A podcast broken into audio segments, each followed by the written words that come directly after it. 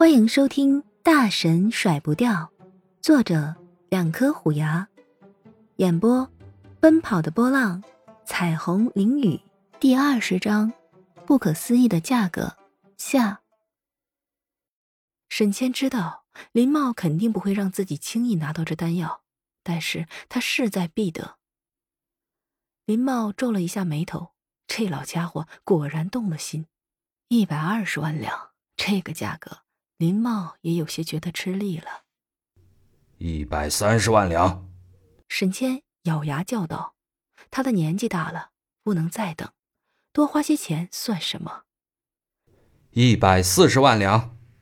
林茂狠狠的盯着沈谦，他不给沈谦这个机会。两百万两。沈谦此价格一出，场内一片寂静，落针可闻，大家都没想到。这粒丹药能拍出这个天价。沈谦看着林茂难看的脸色，心中舒畅，想控制他可没那么容易。他林家还是得多想想。花香见此情形，内心叹了口气，可惜了。本来林茂的价格还能再高些，但是一下子让沈谦叫到了顶。毕竟林茂只是林家名义上的族长，但是真正做主的人是他宗门内的祖父。不像沈谦在沈家威望重，敢一下子砸这么多银子在自己身上。沈族长，不好意思，这枚丹药不能给你。花香本不想得罪沈谦，奈何他的价格是最高的。什么？你说什么？刚才心中狂喜的沈谦突然被这句话打落云端，这极大的内心反差让他接受不了。几乎就要失去理智，想要一掌拍死说这话的花香。沈族长不要生气，花香也是很无奈，只因为这炼制丹药的大师要求，此丹不卖给沈家人。花香的话把大家都说愣了，难道沈家得罪了一位炼丹大师？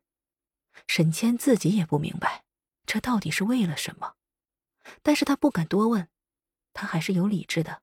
他知道这一宝阁背后的实力，难道是自己足下的人不经意得罪了人家？或许自己可以找个机会登门谢罪。哈哈哈哈看来此丹与沈族长无缘，那我只能笑纳了。林茂大笑两声，不管沈谦难看的脸色，直接去拿丹药。沈谦想要逃脱他林家。也不是那么容易的，他终有一天会明白，能帮助他的只有林家。一场热闹的拍卖会落幕，花香婉言拒绝了沈谦想要求见炼丹师的要求，看了看眼前的银票，只有花香知道，这丹药如果以后每个月拍卖一颗，想来这价格不会再高的这么离谱了。当晚，昌运城内三大家族都不平静。三位族长都吩咐家族内的弟子留意，昌运城内近来可有年纪较大的外来修士，尤其是喜欢购买大量的草药。他们的目的很一致，找出这位炼丹大师，恳求再为自己炼制一枚聚灵丹。而沈家更是如此。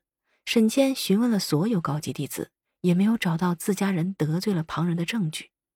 沈谦百思不得其解。他沈家到底是怎么得罪了这位大师？而此刻被大家挖空心思想要找出来的沈月雪，正在自己的小院子里为小狐狸烤肉。没错，就是烤肉。这次又有四头疾风狼倒霉，小狐狸毫不嫌弃的将狼肉放入了自己的芥子空间，准备以后每一日都拿出来让沈月雪给自己烤着吃。狐狸吃狼。不得不说，在修仙界，这也是个新鲜事儿。小剧场开始喽！坐拥两百万两是什么感觉？你中过彩票吗？嗯，没有。呃，你捡过钱吗？五块的，算不算？那你发过年终奖吗？呃，发过，就好像发了一千次年终奖。呃，亲爱的，悄悄告诉你哦，下一集更精彩呢。